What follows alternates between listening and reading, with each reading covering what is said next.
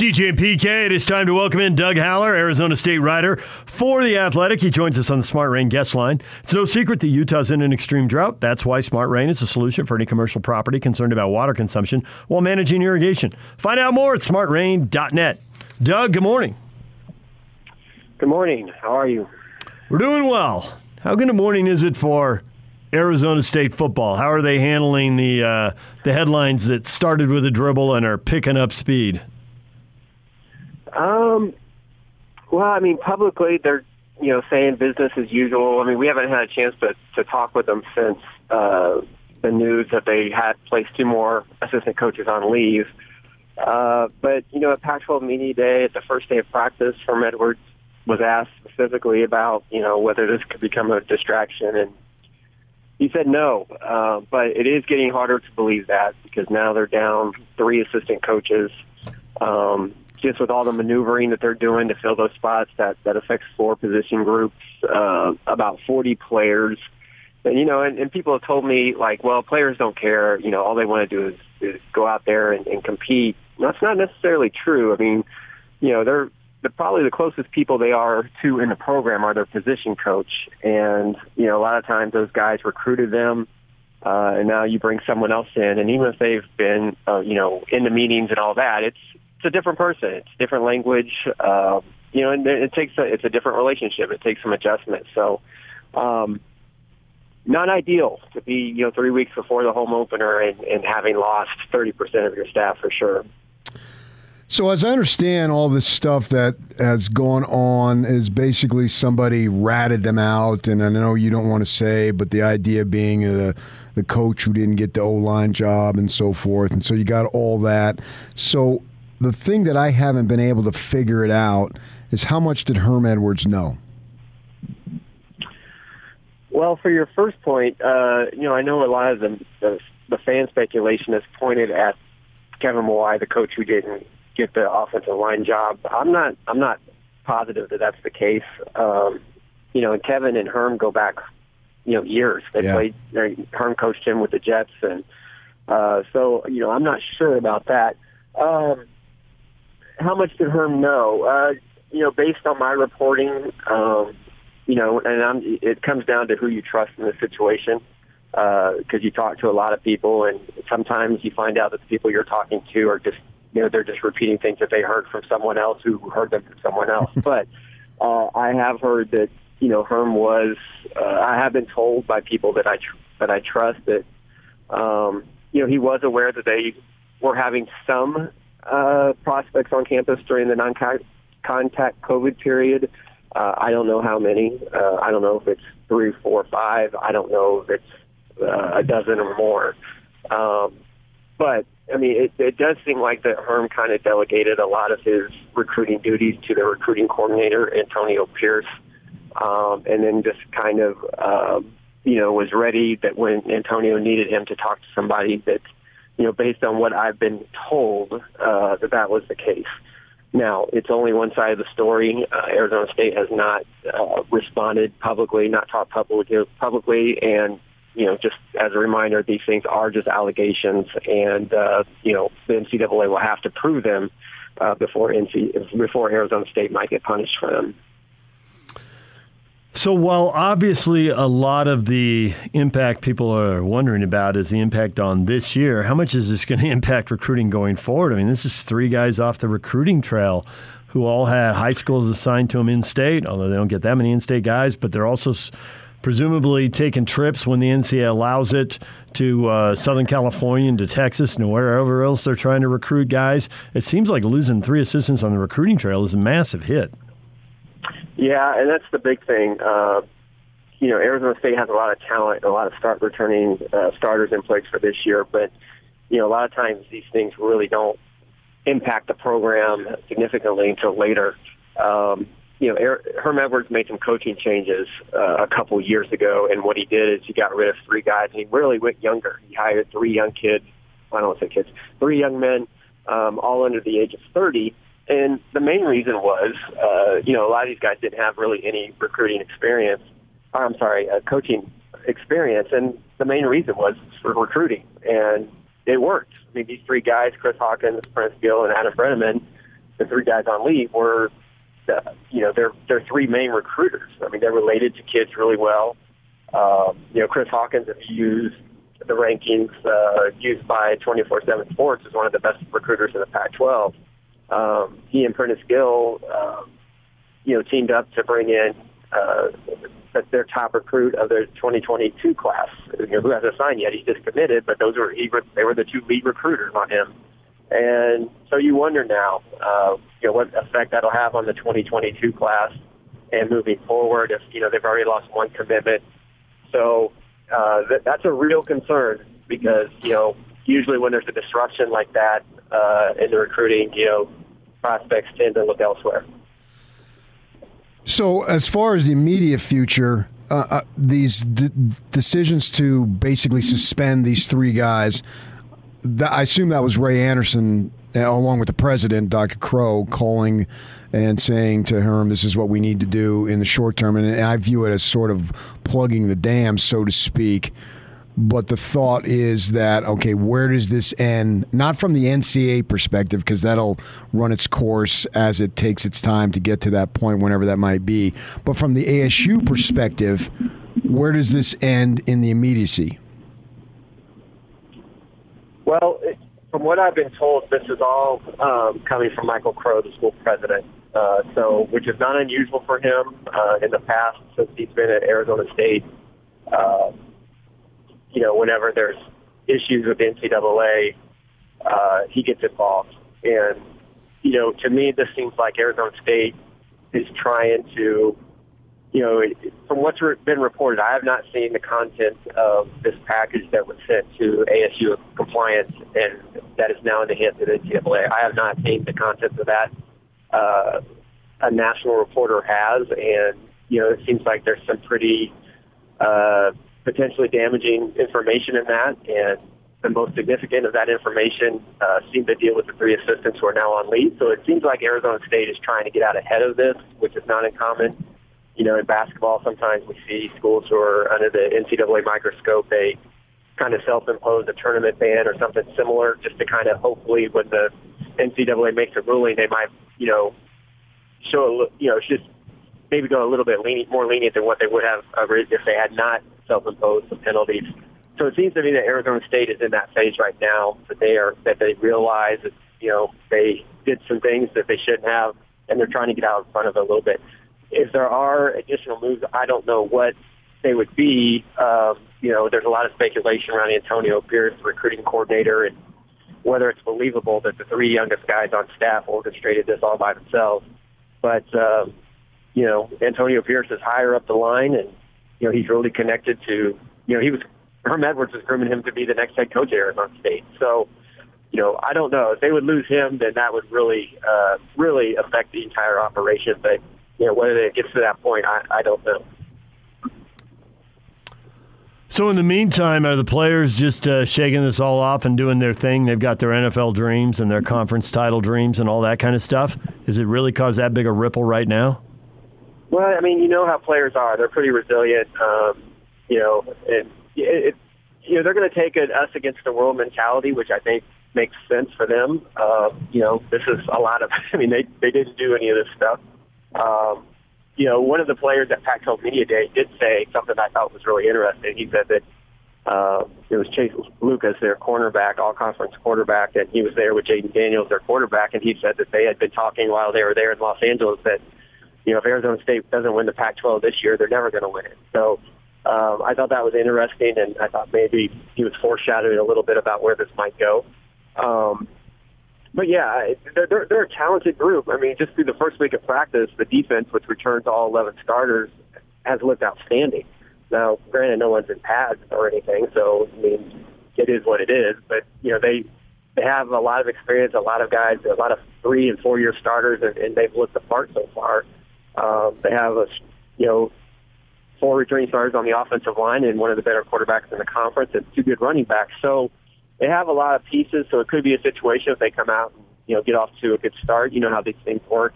Uh, you know the noise around the program kind of turns into excitement about you know how the team is playing. So I would say that would probably be, be the best case scenario for them.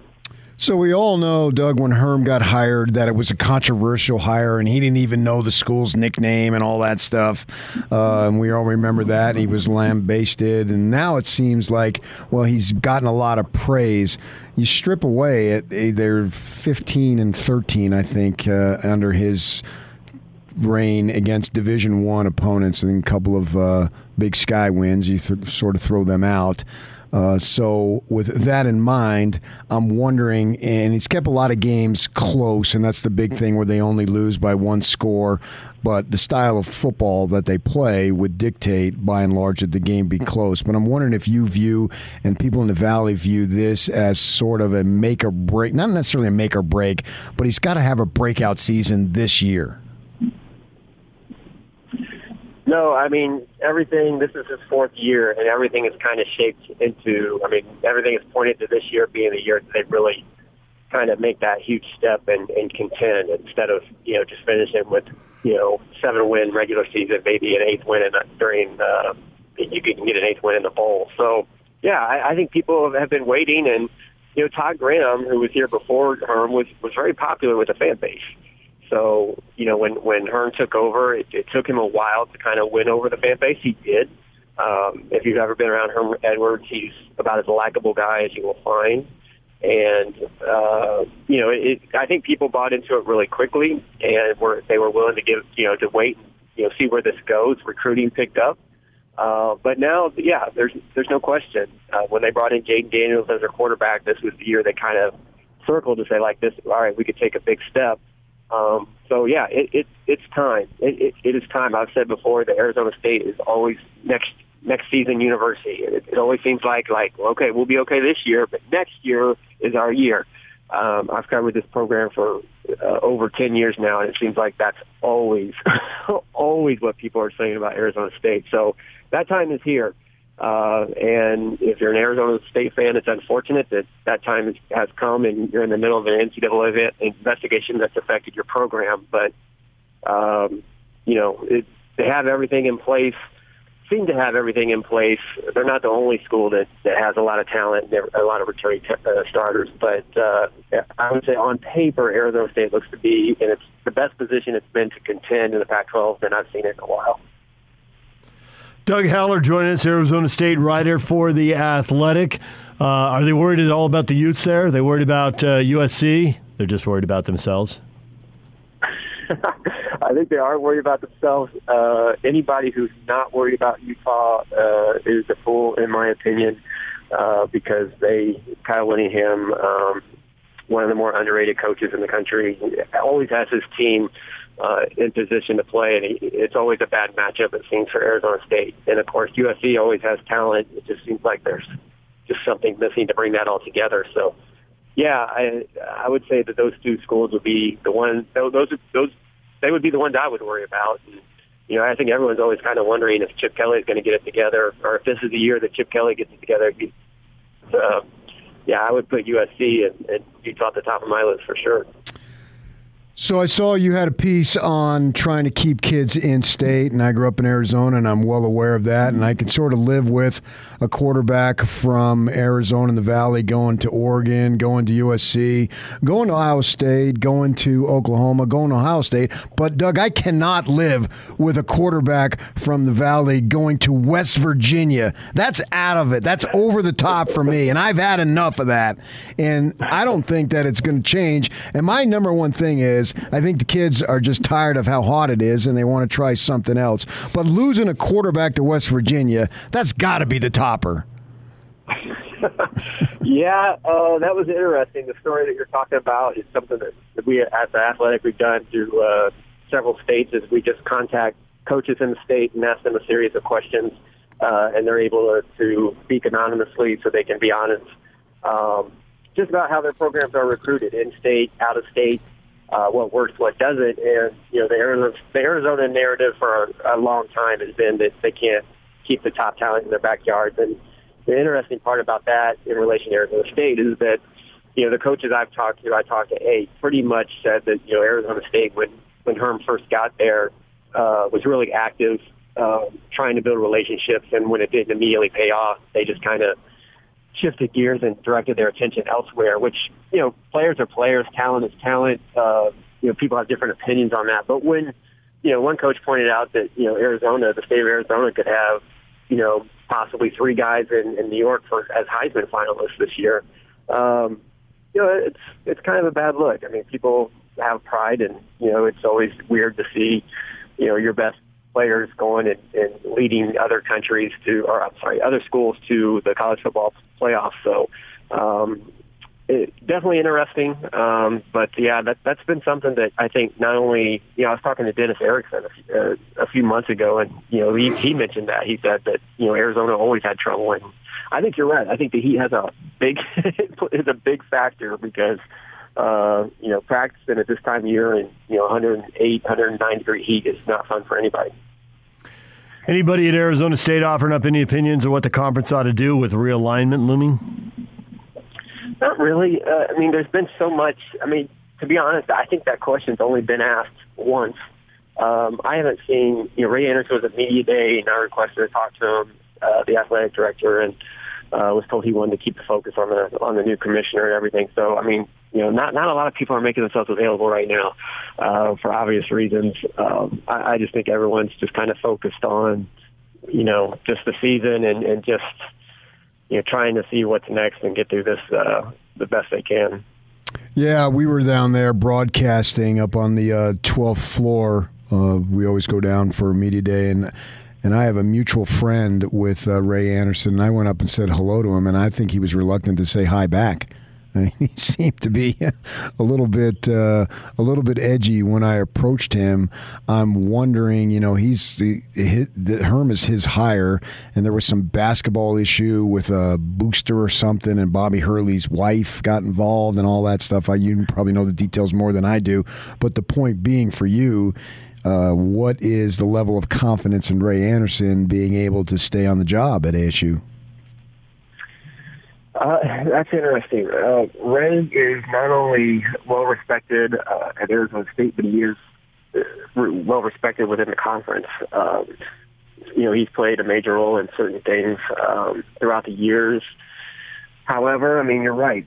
Bringing on Herm, I think somehow connected those two uh, because it was such an outside the box hire, and you know, I think you know, and then Ray is really, you know, Michael Crow is also. I, th- I think all three of them are connected. I don't think, you know, I'm not suggesting that this could pull all three of them down. That's not the case. Um, but uh, you know, it's not, it's not uh, a good time for him. And a lot of people are just wondering who all, who all knew about this. Um, you know, and, and we've reported that at least, you know, the number two guy in command in the athletic department, Jean Boyd, was aware uh, or at least made aware that there might be some shadiness going on in the football in the football coaching offices. So um, I don't know how much that protects Ray or how much that protects Herm. I don't know, but you know, it seems like to me just starting off um, by you know starting at the lower levels and getting rid of three of the lower guys on on you know on the on the staff coaching chart. Um, you know, they're they're working from the bottom up. I, I, you know, I'm not suggesting it'll get to as high as even Antonio Pierce, the defensive coordinator, but you know, I think it's a, it's not an interesting strategy. I think it was probably the strategy that everyone guessed they would go. Uh, but you know, people do have some questions about Ray, you know, especially with Herm being his guy, and then you mentioned the the booster and the and, the, and Bobby Hurley's wife, um, you know, and how he handled that wasn't probably the best. So um, it's been it's definitely been an interesting couple of years here. Well, Doug, we appreciate a few minutes. Thanks for joining us this morning. Hey, I appreciate you having me. I'm, I'm looking forward to the season getting started. Doug Haller, Arizona State writer for The Athletic, join us here on 97.5 and 1280 The Zone. Two and things. Number one, Kyle's underrated. Every guy says that. he's so underrated that he's the most overrated. you can't be underrated if everybody says you're underrated. That's got to be an outlier opinion. Like, ooh, everyone's rating. But right. if everyone says you're underrated, then everyone agrees on how you're rated. So you're not underrated crazily enough, I follow you. Odds were against it, and yet it happened. And, and I have been beating that train now for how long? Everybody loves this guy. yeah, and as soon as Doug said that, I looked at PK and arched the eyebrows, tilted head like he's underrated. Kyle Whittingham gets so much love and respect. Now, it's all earned, so I have no problem with it, but they keep saying it's underrated. So- if he were in Los Angeles, he would be the greatest thing. But because he's in little old Utah, in dinky Salt Lake City, doing what he does, well, he's got to be underrated. Like uh, the old story I told 20 some years ago Van Horn sitting there the day before that he was going to go number two in the draft, and everybody knew he was going to go number two in the draft. So, did it bug you that you weren't recruited by big time schools? I was recruited by big time schools. But because he went to Utah, they just assumed that he wasn't. If there was ever a dude who was made to work and live in Utah, it's me. Because you're underrated. Always the little guy when you're not really the little guy.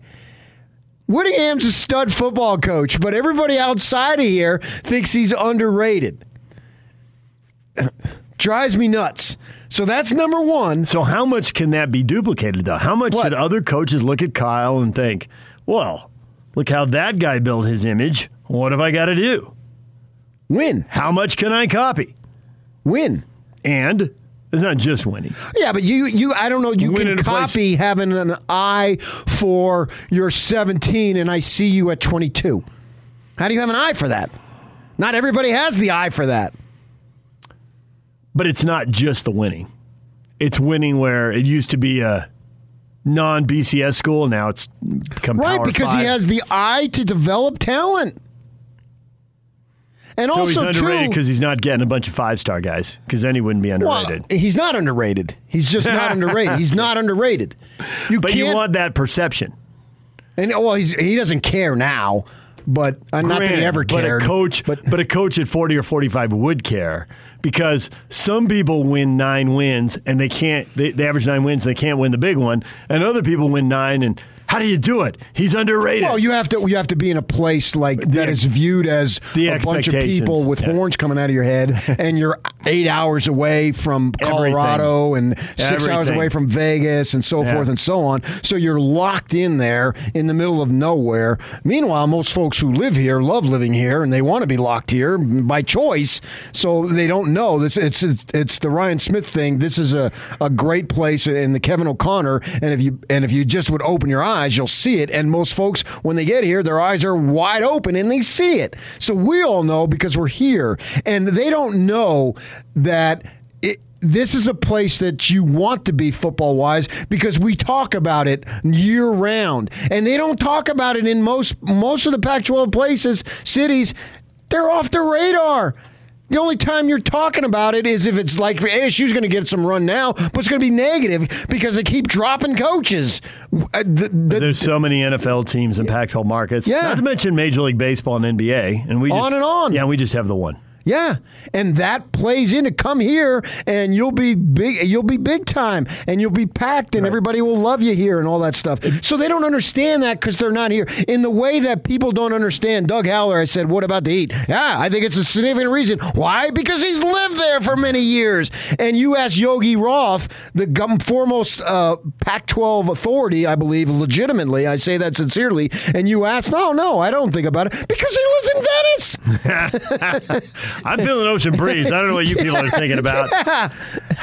The more the marine layer didn't burn off till 10:30 this morning. Yeah, and if it gets 80, it's hot. If it's 80, you know what's 80? Oh, yeah. That's called uh, October at 3 in the morning. In that story Doug had, there were a lot of things in there, but he did have one of the high school coaches say, and they had eight anonymous high school coaches from different parts of the valley. And one of them said, Well, we just finished practice and it was 109 degrees. Yeah. I think some guys want to get away from that. Most do. Believe me, it Now, sucks. not every coach went to that, but that one coach, anonymous, whoever the heck he was, I mean, he went right Because to he was probably a long time coach. 109. The other guys were new. Yeah. So that's the one thing I wanted to bring up. The second thing I wanted to bring up, Ray Anderson, the athletic director, who graduated from Harvard Law School. I think he played football and baseball at Stanford. Uh, I have to double check that, but he's a Stanford guy, and I know he graduated Harvard and all that stuff. Uh, highly, highly accomplished, without question. I just wanted to let you know that his wife's name is Buffy. That's it. Yeah. Okay, then. I don't know what that has to do with anything, but Well, isn't that That's kind of cool. His wife's name is Buffy. Do you know any Buffys outside of the Vampire That's Slayer? where I was going to go. I know a TV Uh, there, was show. a, there was another TV character though, like back in the '60s. I don't know what show it the was. 60s, and you're Yeah. pointing at me asking if I know? yeah, yeah, because you watch old TV shows with your did parents and your at you. grandparents. you know this stuff. The only one I know is Buffy the Vampire Slayer. There's another one. Who? For what? Uh, I'm struggling now. Um, I'll have to. I'll I'll dig up during the break. It'll give me something to do during the break. It's. I, I don't a know. Television didn't- show, a character, but not a real person. Yeah, there were two kids. It might have been a single dad or something in the '60s. I don't know. I can't. I, I'm not old enough to remember that stuff, but I see them in reruns later on, Oh, yeah, yeah, and it just didn't do it for me. So I saw five, or whatever. Somebody in Buffy, TV characters named Buffy. Oh, of course. Everybody knows that. Family Affair, Jody and Buffy. Yes, there it is. Family Affair. They did that stupid kaleidoscope open. Yeah, I don't like that show. My brother's trying to watch it. Turn the channel. There's a game on. Come on. I'll watch that. All right, DJ. That was a good poll by you. Family Affair, though. Well done. All right, when we come back, everything you missed in this show, aside from that bit of nonsense, next.